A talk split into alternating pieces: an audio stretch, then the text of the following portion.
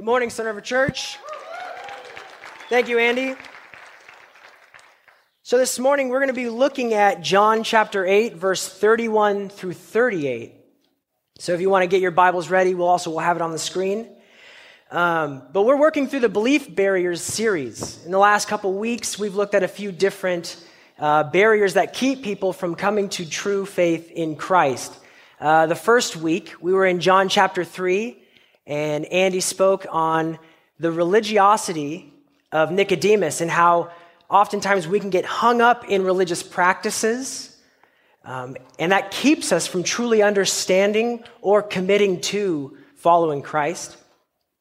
And in the next week, in John chapter 4, we looked at the woman at the well and Jesus' interaction with her, and her belief barrier was that she was caught in sexual sin and the shame that comes with that and the isolation that comes along with that kept her from following Christ or from knowing Christ. But through that interaction and through Christ moving in her life, she became one of the loudest voices in Samaria because of that. And last week, we looked at John chapter 6, and nearsightedness was what we were looking at.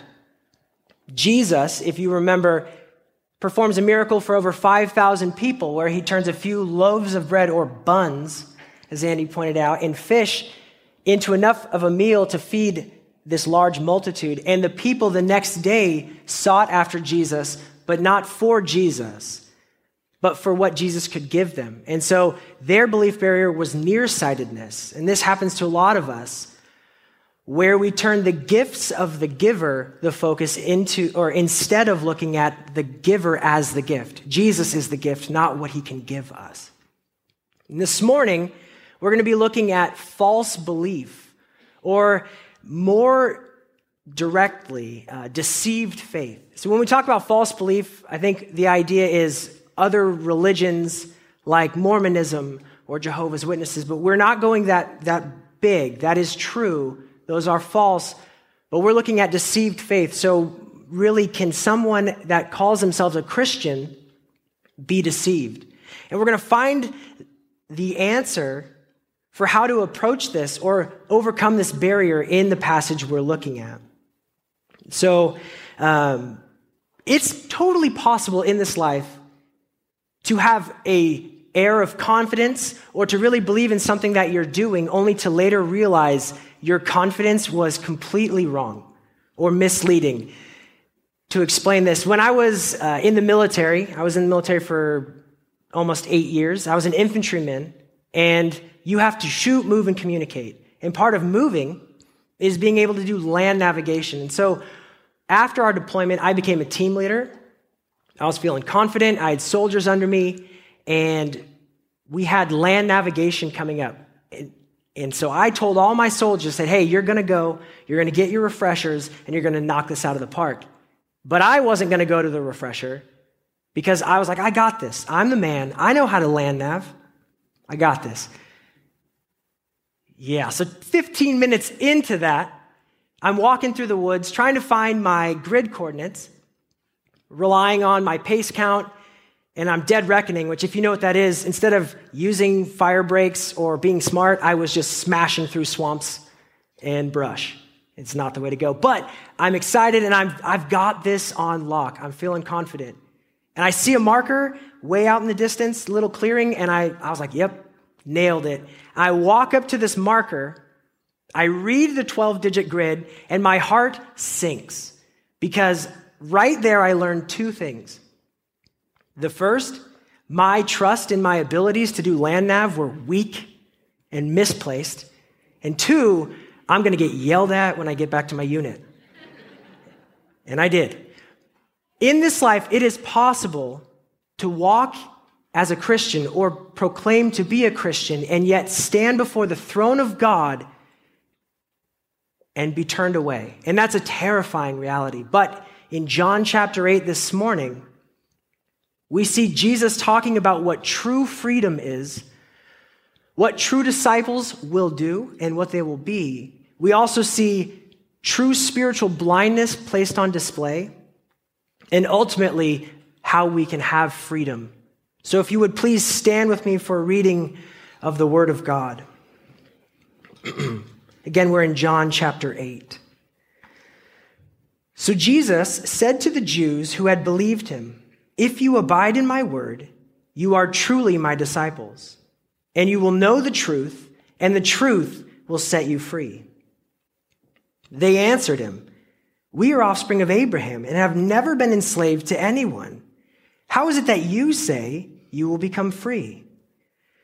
Jesus answered them, Truly, truly, I say to you, everyone who practices sin is a slave to sin. The slave does not remain in the house forever, the son remains forever. So if you so if the son sets you free, you will be free indeed. I know that you are offspring of Abraham, yet you seek to kill me because my words find no place in you. I speak of what I have seen with my father, and you do what you have heard from your father. Let's pray real quick. Lord, I thank you for this morning and this opportunity to be here speaking on this passage. I ask that you would open ears, that you would soften hearts, and that we can um, be convicted where we need to be, that we would be encouraged where we need to be, and that you would be glorified and magnified this morning. Please give me clarity. Please bless this morning. In Jesus' name, amen. so before we jump into this text, we do need to understand just a little bit about what's going on. This is a turning point in a much larger conversation that actually starts all the way back in chapter 7. Really, the event starts to fold. From chapter 7 all the way to the end of chapter 8 surrounds this passage we're looking at. But the larger context is the Feast of Tabernacles has started, and everyone who is a practicing Jew is going up to celebrate in this festival. And Jesus waits for a little bit, and then he ends up going. And there's a lot of rumors and, and, and questioning about who he is. People, even at one point, as conversations rise, they say, Well, if the Christ comes, is he going to do more than this man has done? And there's a division. People are, go, are split. They're going, This is totally the Christ. And others are saying, No, this isn't. By the time we get to John chapter 8, it's on the last day of the feast, Jesus begins making some very intense statements about himself, leaving no room for speculation or confusion. He says at one point, I am the light of the world. And then he says, If you do not believe that I am He, you will die in your sins. And people begin to wrestle even harder. And by the time we get to verse 30, right before a passage we're looking at, we see that it says, As He, as Jesus was saying these things, Many believed in him. And then the next verse, where we're going to start, says So Jesus said to the Jews who had believed in him, there's a shift in audience. Jesus was, of course, speaking to everyone, but in the Gospel of John, we see the title the Jews used over 70 times. And more often than not, John is not referring to Jewish people because this was a Jewish festival. But he's zooming in on a specific group, and that is the scribes and Pharisees. Most throughout the Gospel of John, that is how John refers to the Pharisees as the Jews. And by the end of this text, he's insinuating that they're from their father and not Christ's father. And then Jesus comes out and says, You are children of the devil. He makes one more amazing I am statement saying, Before Abraham was, I am. And this is the breaking point where the Pharisees then pick up stones to murder him as Christ said they wanted to. so that's kind of what's going on as we look at this. But let's go ahead and look at verse 31 and 32. Again, so Jesus said to the Jews who had believed him, If you abide in my word, you are truly my disciples, and you will know the truth, and the truth will set you free. Jesus has just highlighted what a true disciple is, what they will do. True disciples of the Lord Jesus Christ will abide in Christ. The word, we get the word abide from the Greek word meno, which means to continue in or to remain in. And it's with longevity. That just, it breaks down simply to abide. That is the first implication of this word. And true Christians will continue in the faith. So when your faith is high and it feels like nothing can shake it, and you feel like God is close, not he is, he's always close to Christians, but you, you know what I'm talking about. He, it feels amazing. You continue there. Or when you're in a low valley and it feels like God has turned his face away from you and it hurts, Christians continue still. That is the first application or implication, excuse me, of the word abide. It's to remain in. The second implication of the word abide is to obey. Jesus was never about lip service. In Luke chapter 6, verse 46, Jesus says, Why do you call me Lord, Lord, and not do what I say? When we see this Lord, Lord, it implies or it's pointing to someone who's made a personal profession of faith. They believe that Jesus is who he said he is and they follow him. But he's following it with a question Why are you not doing what I call you to do? If we believe in Christ as Savior and Lord, we will pursue him till the end of our days and we will obey him in what he commands us to. Now, that doesn't mean we're going to do it perfectly or sinless or yes, sinlessly. We are in the flesh and we fall. But and while we might fall to sin, while we might fall into seasons of doubt, we will never fall ultimately, for we are held by God. We are carried along by Christ. Regarding this continuance of our faith, Spurgeon writes I do not know about the merits of the question, which is often discussed in the papers, with regard to enlistment for a short or a long term of service in the Queen's Army. But I know that my Lord and Master will not accept any one of you unless you enter his army for life. No, more, for all eternity. In Christ's true church, there is no profession of faith merely for a time. True disciples of Christ will abide in both senses of the word. Christ also points that true disciples will know the truth. They will know about the way of salvation. True disciples will know who they are. In Matthew chapter 5 verse 3, Jesus says, "Blessed are the poor in spirit." This poor in spirit points to a spiritual bankruptcy, this recognition of a lacking of the righteousness that we that is required of us. God has placed righteous requirements over us and we fall short of them daily. And the true Christian, a true disciple will recognize we are not perfect. A true disciple will also know who Jesus is. They will know exactly who he is. In John 6, verse 35, Jesus talks about how he is the bread of life and that anyone that comes to him will never hunger and thirst again. And those two truths go together. If you recognize your need for a Savior and you recognize Christ as that Savior, then you now know the truth. And Jesus says, because of that truth, disciples are set free from that truth we are set free from the wrath of God that was due to us because we've broken God's law. And it was carried, it was poured out completely on Christ in our place. Not a drop was spared. True disciples are set free from the wrath of God, and we are set free from the judgment of the law. I've said it a few times now, we've, we've all fallen short, and we were under the law of God and now we are in Christ. If you are a believer in Christ, we don't discount the law, but the law is no longer our judge. Christ is our judge, and we observe the law out of love for the Father and what Christ has done for us. And we've been broken free from the bondage of sin in this life. When Christ went to the cross, he cleared our debts. and he also broke our chains. And so we are no longer slaves to the master of sin. Sin is no longer what controls us. But now we are free to live for Christ. We are slaves to righteousness.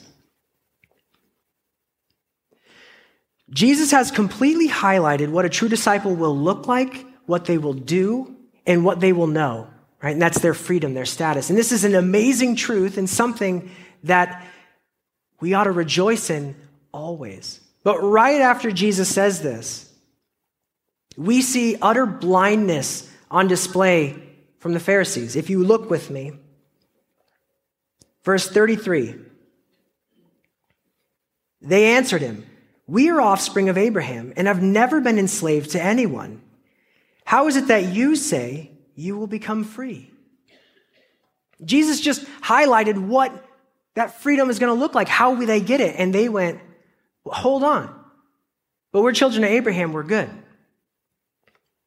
They completely missed it. They pointed to something else. They leaned on an external source for their assurance in their salvation. But this is pretty typical of the Pharisees. They were constantly focusing on outward righteousness instead of the heart. We see this all the time in the interactions that Jesus has. He's constantly going after them for the things that they get wrong and trying to point them to himself. We see in the or in the Sermon on the Mount where Jesus is correcting them for how they loved to pray on the street corners for attention they would stand there raising their hands and, and looking super holy, and people revered them as such. And when they would give gifts to people, when they would help the poor, they would sound a trumpet, and all of it was for the wrong reason. It was never for, I want to serve God with my heart and my hand. It was, check me out. Look what I'm doing. In Matthew 15, we see that the Pharisees would circumvent obeying God's law by holding to the traditions of the elders. The Ten Commandments, one of the Ten Commandments says to honor your father and mother. And that doesn't stop at any point. We continue in that. It just shifts phases in our life. But the Pharisees would say, oh, you render it uh, up as Corban, and then you don't have to worry about it. It's for God. And Jesus was not okay with that. The Pharisees often looked at the wrong thing. And here, we see their deceived faith or their false belief on display. But this level of deceived faith or of getting it wrong, missing the point, didn't stop with the Pharisees. All around the world in the church today, there are people who find their comfort and their assurance of salvation in external things. In the American church, it is here as well. And terrifyingly, it may be here. And I hope this morning that this gets you to think. There are possibly people here who are finding hope of their salvation in something other than what Christ would say gives you hope. While I was in the National Guard for a while, um, I would talk to people about the gospel and how to be saved and what it means to be a Christian. And I never, ever heard the right answer. And that, that bums, that more than bums me out. I would ask my friends, yeah, hey, what does it mean to be a Christian? And they'd say things like, oh, you just got to do a lot of good things. Yeah, you got to do the right stuff, but like that doesn't save you. And they would start to fight me. Or one of my really close buddies, he said, well, I was, I was baptized as an infant. He grew up in a Catholic church. And so he in living this lifestyle that was completely opposed to what scripture said, he felt that he was okay because his confidence of his salvation came through baptism. People will often in the church rely on our performance, or our works. And we say, no, no, no, no, no. I'm forgiven. I believe in Christ alone.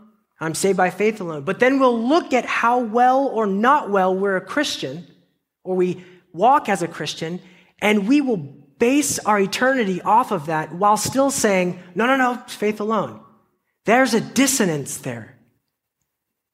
I'm not saying that what we do in this life doesn't matter. James says faith without works is dead. But we believe that we are saved by faith alone. So, how do we harmonize that?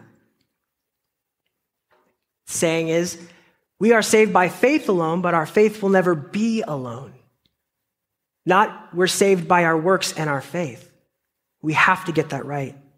Or we'll often look at our involvement in a church, different ministries that we pour into, or how much we tithe or don't tithe.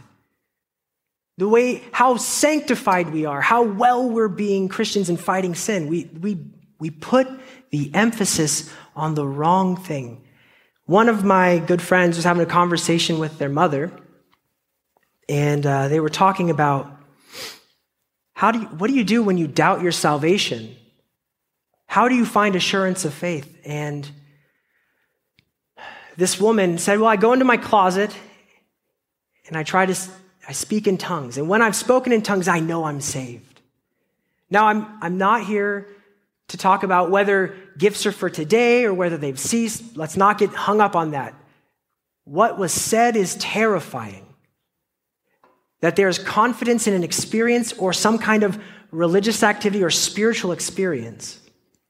None of that saves anyone.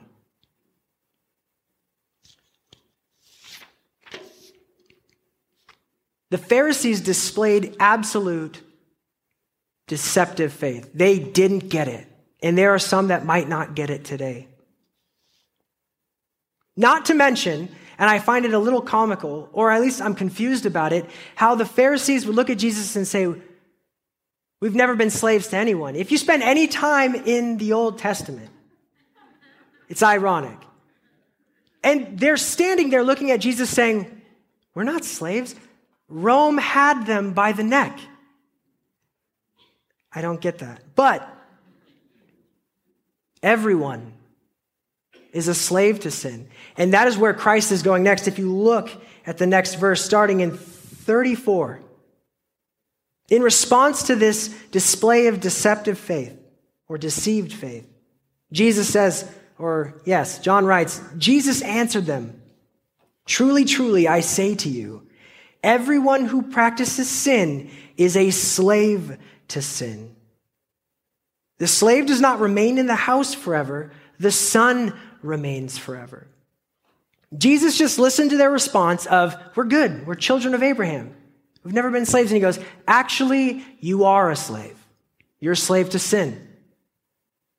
He has just taken what they found confidence in and he said, Rubbish. That's not it. And then he undermined their confidence even more. In that day, slaves were property. It wasn't the type of slavery that we are familiar with from a few hundred years ago, but nonetheless, they were not part of the family. And once they had become free, they would usually leave. Jesus has just equated them to that. He's saying, You don't even belong in the family. But then he does something awesome. In verse 36, he says, So if the Son sets you free, you will be free indeed. Amen. Right after Jesus has just cut off their confidence, right after he has pointed out that they are slaves to sin, he then says, Look at me. He is the Son, and He is the one who sets people free. Yes, we have all broken God's law. And once you've broken a single command, you have broken all. You are a lawbreaker. But that's why Christ came. Jesus said he didn't come to abolish the law, but to fulfill it. And he walked in every righteous requirement that you and I fall short of, without exception. He lived it out perfectly. And he went to the cross willingly, where every infraction and transgression that we carried out, he paid for. And as I said earlier about the wrath of God, He swallowed it all up and he was crushed for it. And he died, and three days later, he rose again, winning for us salvation, those who believe in Christ. On the cross, he made us innocent. Our debts, if we have placed, if you have placed your faith in Christ, that alone is what makes us innocent, his work. We are set free. But that's only half of the equation. See, while your debts are wiped, while you are innocent, Christ calls us to be what? Righteous. And we cannot be righteous on our own. And so before the throne of God, because of what he did on the cross, our sins are forgiven. And what he did in our place is what makes us righteous. It's this, my favorite technical word. It's imputation. There was a double imputation that took place. Everything that is wrong with you, everything that you have done, attributed to him, and he was paid for it all. And everything that you are not, and everything that Christ is, and all that he lived out in your place is attributed to you when you stand before God. And so we can stand confidently if we are believers in Christ in the finished work and the imputation of Christ's righteousness before you. God sees what Christ did for you. But this is where, this is what Christ is pointing to. He's saying, Look at me. This is what I've done. This is what I'm going to do. If the Son sets you free, you will be free indeed. And we must ask the question Are we standing as true disciples who abide, who know the truth, and are set free by that truth? Or are we looking and adding things to our salvation? Essentially, counting what Christ did as not enough. And I know that's hard, but that's the danger of looking outside of Christ's finished work.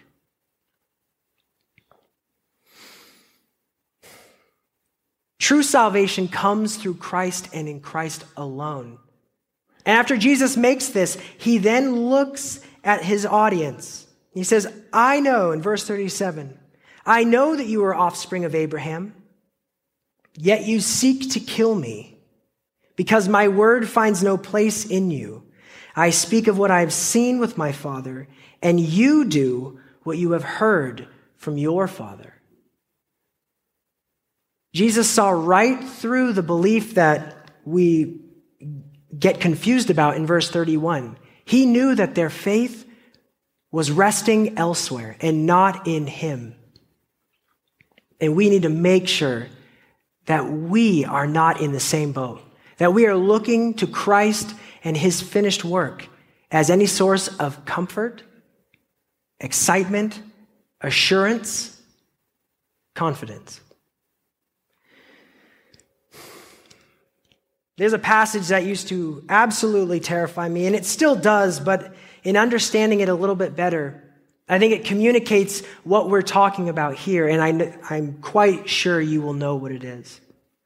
So, Matthew chapter 7, verse 21 through 23, Jesus says, Not everyone who says to me, Lord, Lord, will enter the kingdom of heaven, but the one who does the will of my Father who is in heaven.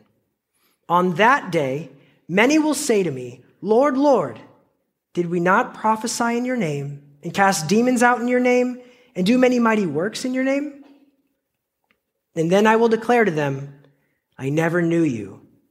Depart from me, you workers of lawlessness. I think when we read that passage, we get con- concerned because here they are before the throne of God making this profession saying, What else did we need to do? What didn't we do? Look at everything I did. If you notice, Jesus said, Not everyone who says to me, Lord, Lord, will enter, but the one who does the will of my Father who is in heaven. And I know I'm doing a little bit of jumping around, it's, it's what I do. But John chapter 6, verse 40, that will, right? Because when we hear that Matthew 7 passage, we go, wait, then what's the will? Just let me know what I need to do. John 6, verse 40.